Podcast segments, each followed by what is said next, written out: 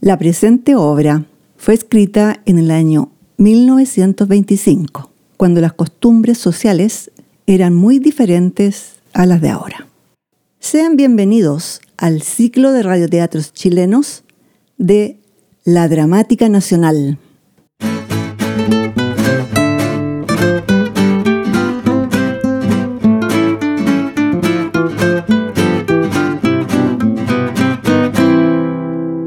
Natacha, del dramaturgo Armando Muck, con el gran anfitrión Hugo Medina.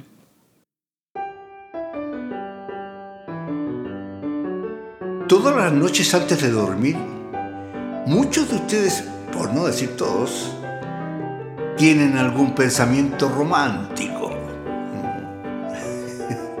un sueño, un recuerdo, la imagen de alguien en particular. Es que el amor nos envuelve. También nos preguntamos si seremos lo suficientemente bellos para ser amados. Y claro, desde que el mundo es mundo, que la belleza ha sido vinculada al merecimiento. Natacha lo sabe, y ahora su hermana Georgina también.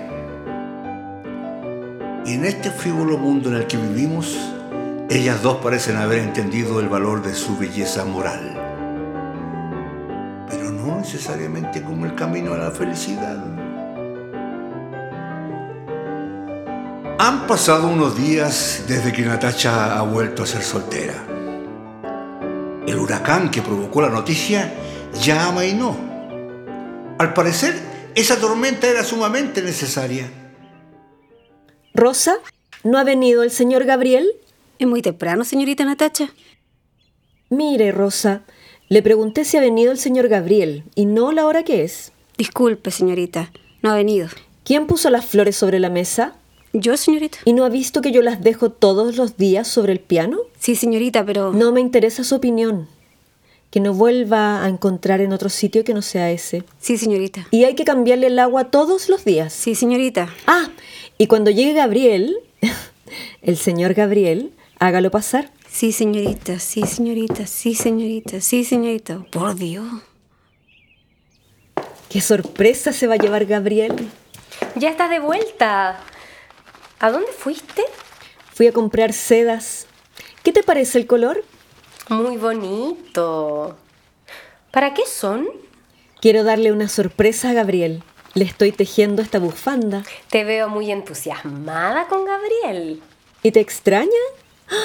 Somos tan amigos. ¿Amigos? No hablas más que de él. No piensas más que en él. Es muy inteligente. Es un loco. Lleva una vida desordenada y absurda. Absurda para ti, que no la comprendes. Yo sí lo comprendo. En una palabra, hermana, lo quieres. Sí, lo quiero. ¿Es tu elegido? No será su elegancia ni su belleza lo que te ha seducido, ¿verdad? ¿Su belleza? Los hombres no necesitan ser bellos. Ay, pero ¿no eres tú misma la que dice que todos buscamos la belleza? Sí, y lo repito, pero hay dos clases de belleza, la real y la aparente. Gabriel me ha explicado. Ya salió a relucir el dichoso Gabriel.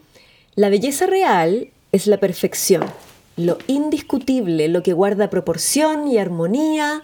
Natacha siguió hablando de la belleza y de las reflexiones que habían tenido estos días con Gabriel. Sin duda estaba deslumbrada con el joven. Pero en medio de sus palabras, de pronto ve el rostro de su hermana Georgina, ensimismada en su tristeza y muy preocupada. ¿Qué tienes? Ay, Natacha. Toma. Lee. ¿Qué es esto? Un anónimo. Pero esto es una infamia. Me imagino que no irás a dar importancia a este papel inmundo. Creo que dice la verdad. ¿No ves que solo pretenden hacerte daño? Pero esto lo sospechaba. Una persona bien intencionada no se oculta para decirlo. Hay otra mujer.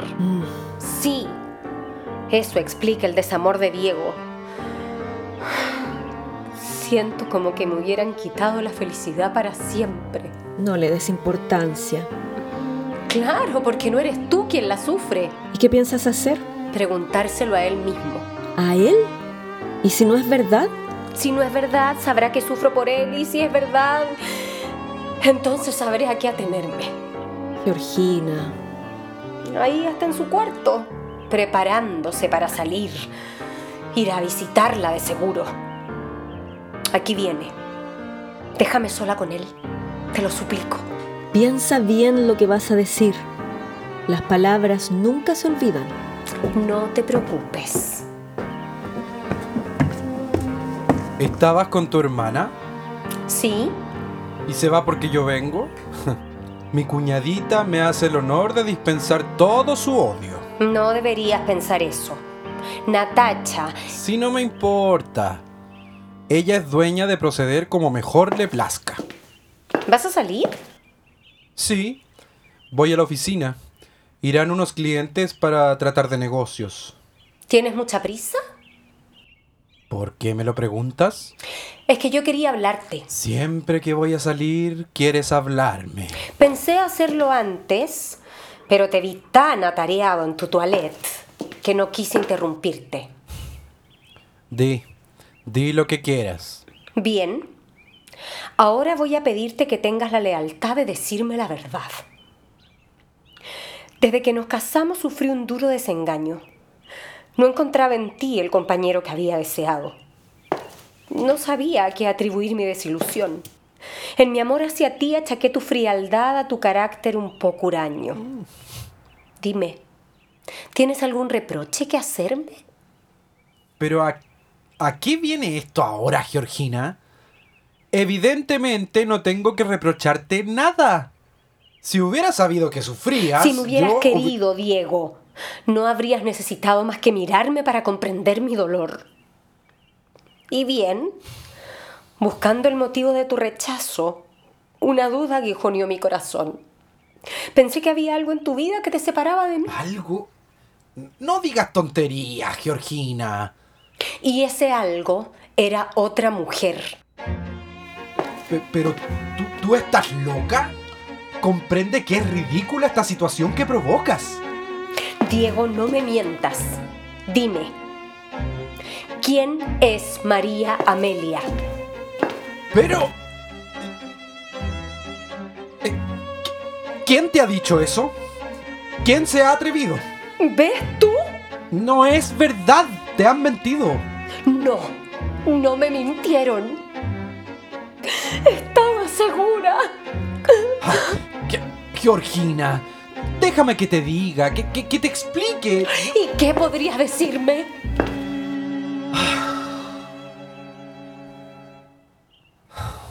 Toda la verdad. Sabía que un día u otro tendría que llegar este momento y lo temía porque te iba a causar pena. Por- por- porque yo no te quiero mal. ¿Y por qué me has hecho tanto daño entonces?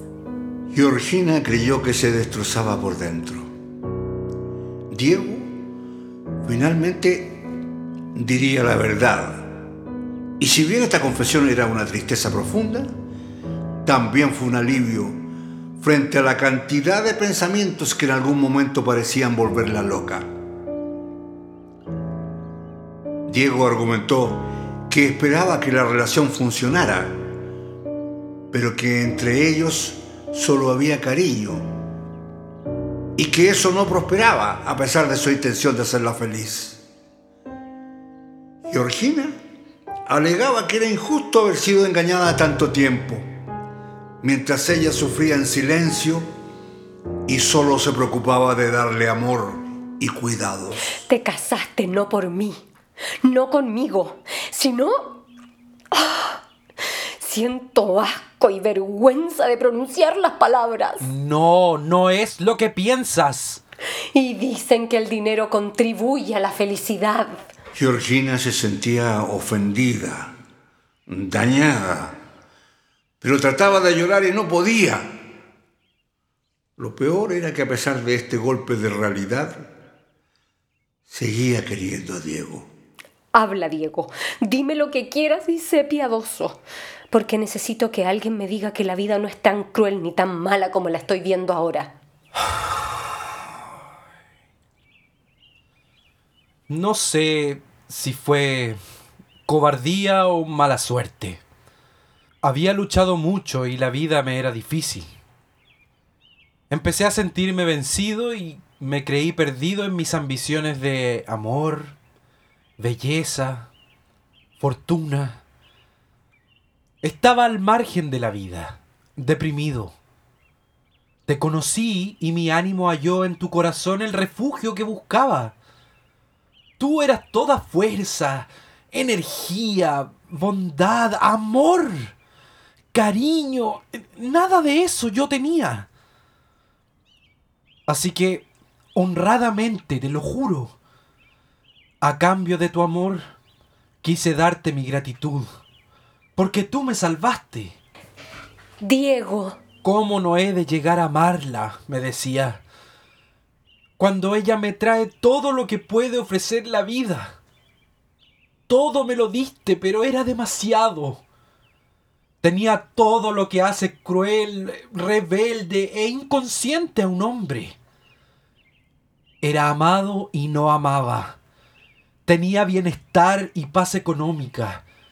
Me sentía fuerte. Las ambiciones de la belleza y el triunfo volvieron a mi alma. Y te olvidaste de mí. No, Georgina. Te he prometido contarte todo y todo te lo diré. Te ruego que no sufras. Mientras buscaba el medio de comprender tu amor, de entregar en tus manos el mío. La belleza se cruzó en tu camino.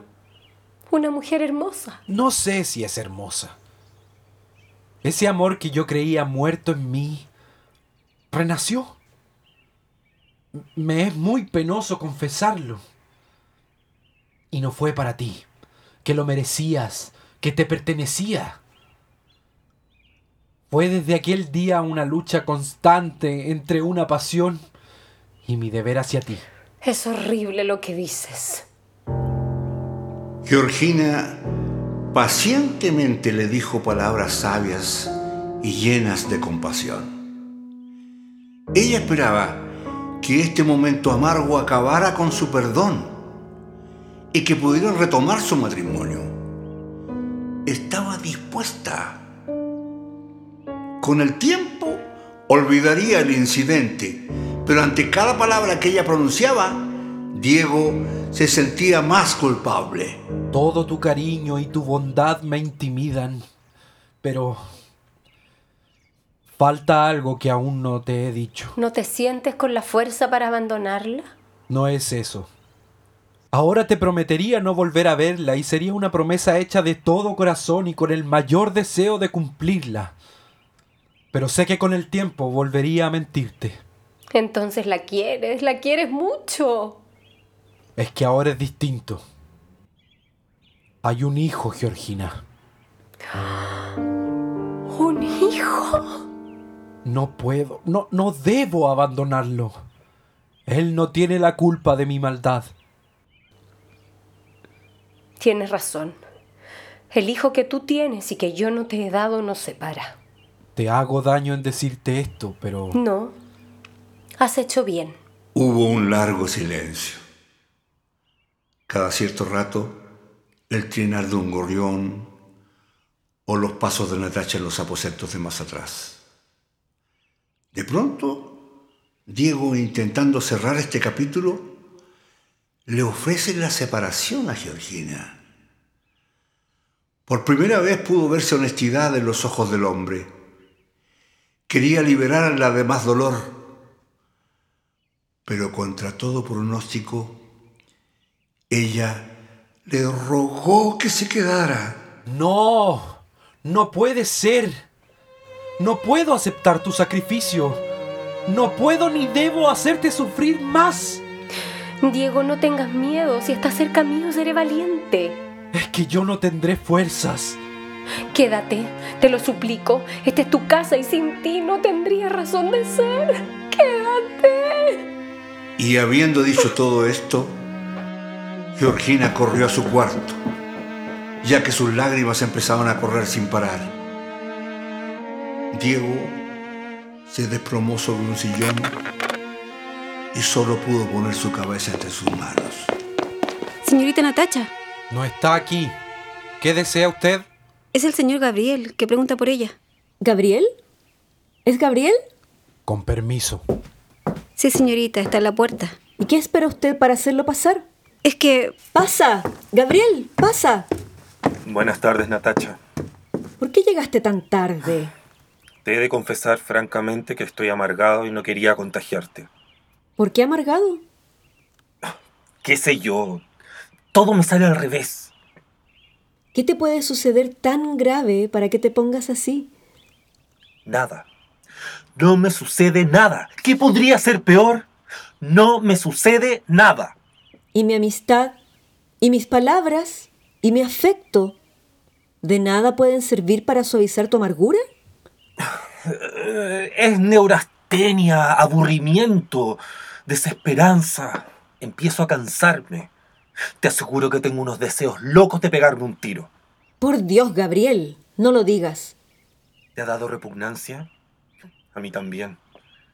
Los suicidios con armas me parecen repugnantes, sucios.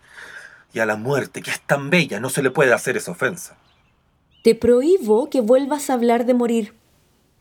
¿Qué pasa? ¿Estás cansado de la vida?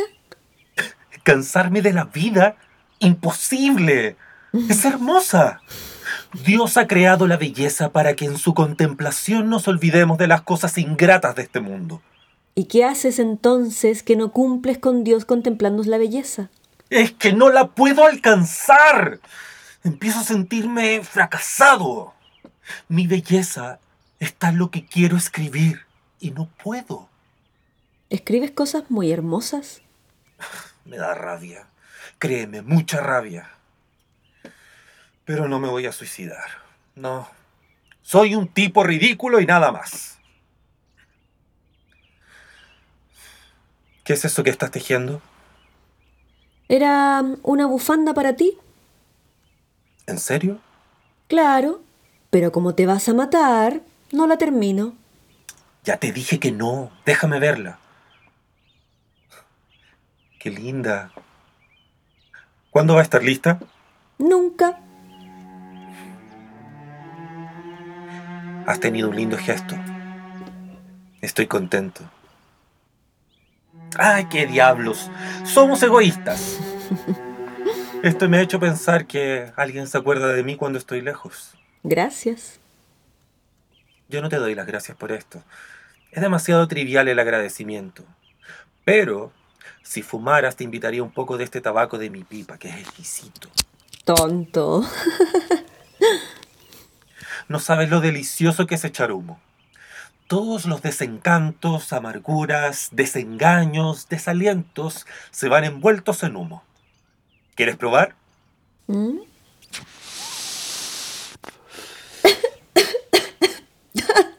¡Qué asco! Todos los vicios la primera vez dan asco y luego son deliciosos.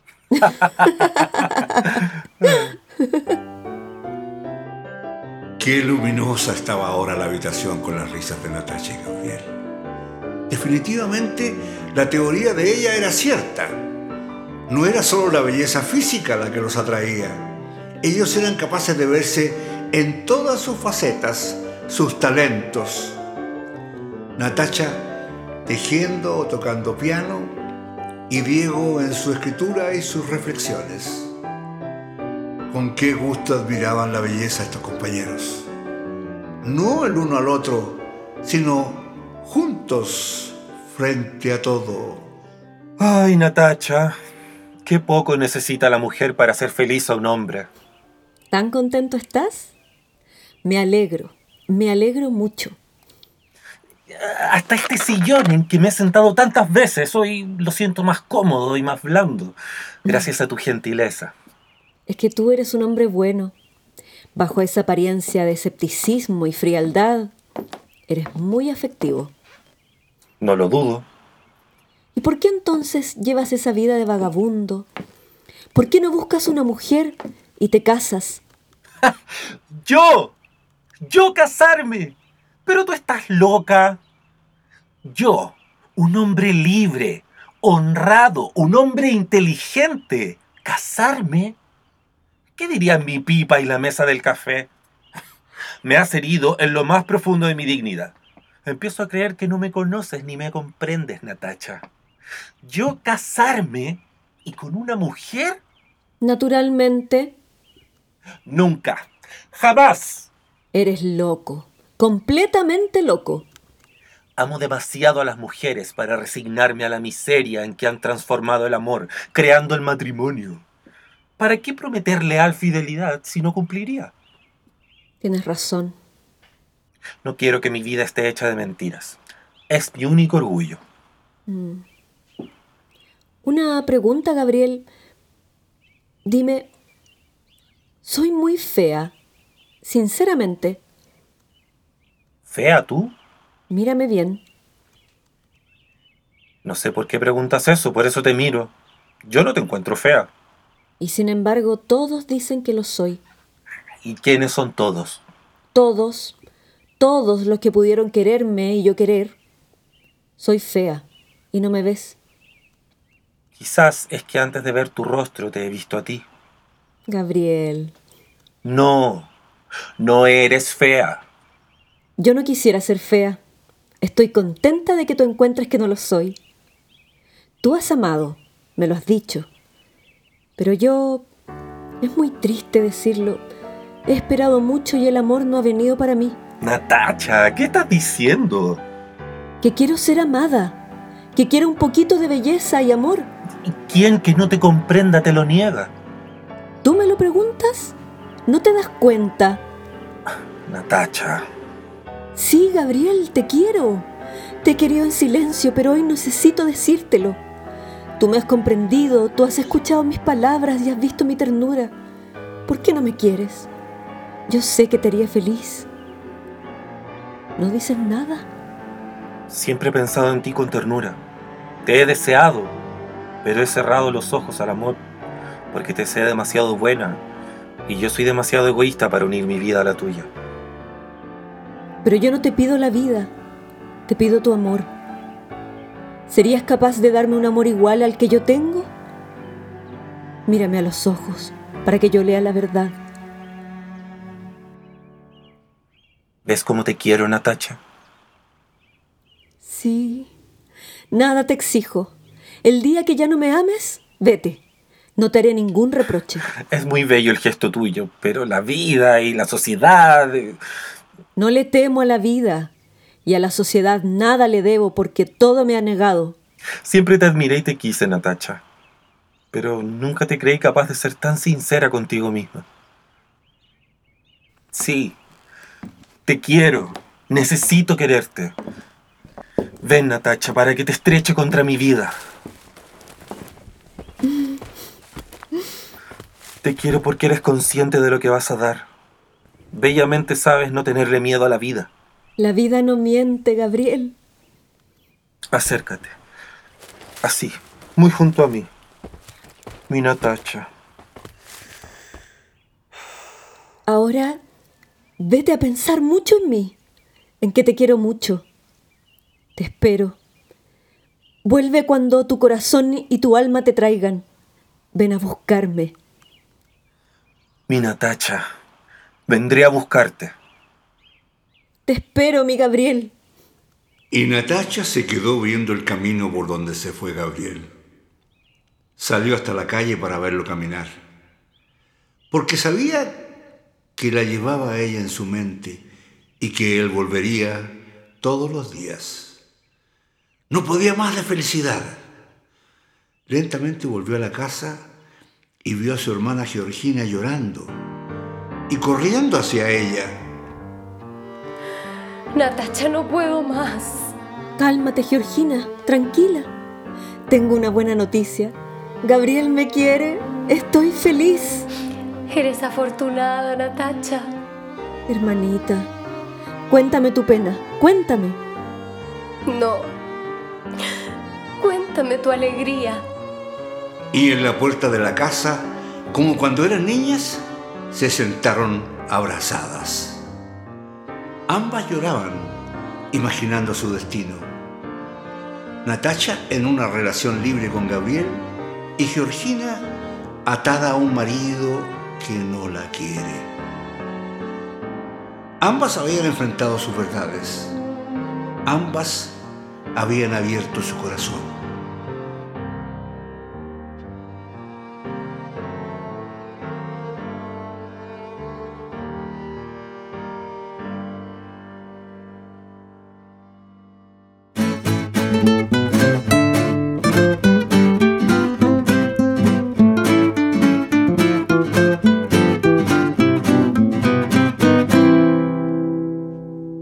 Natacha, del dramaturgo Armando Muc, la Dramática Nacional.